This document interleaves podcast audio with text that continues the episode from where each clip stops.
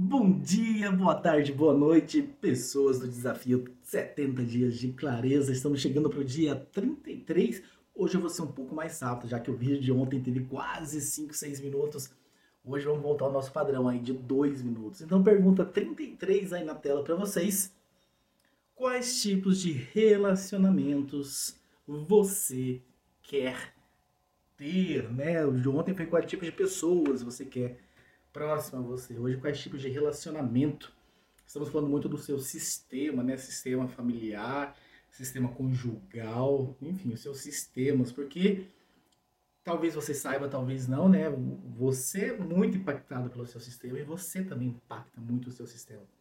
Tem uma frase que diz que você é a média das cinco pessoas com quem você mais convive, né? Quais são as pessoas com quem você está convivendo?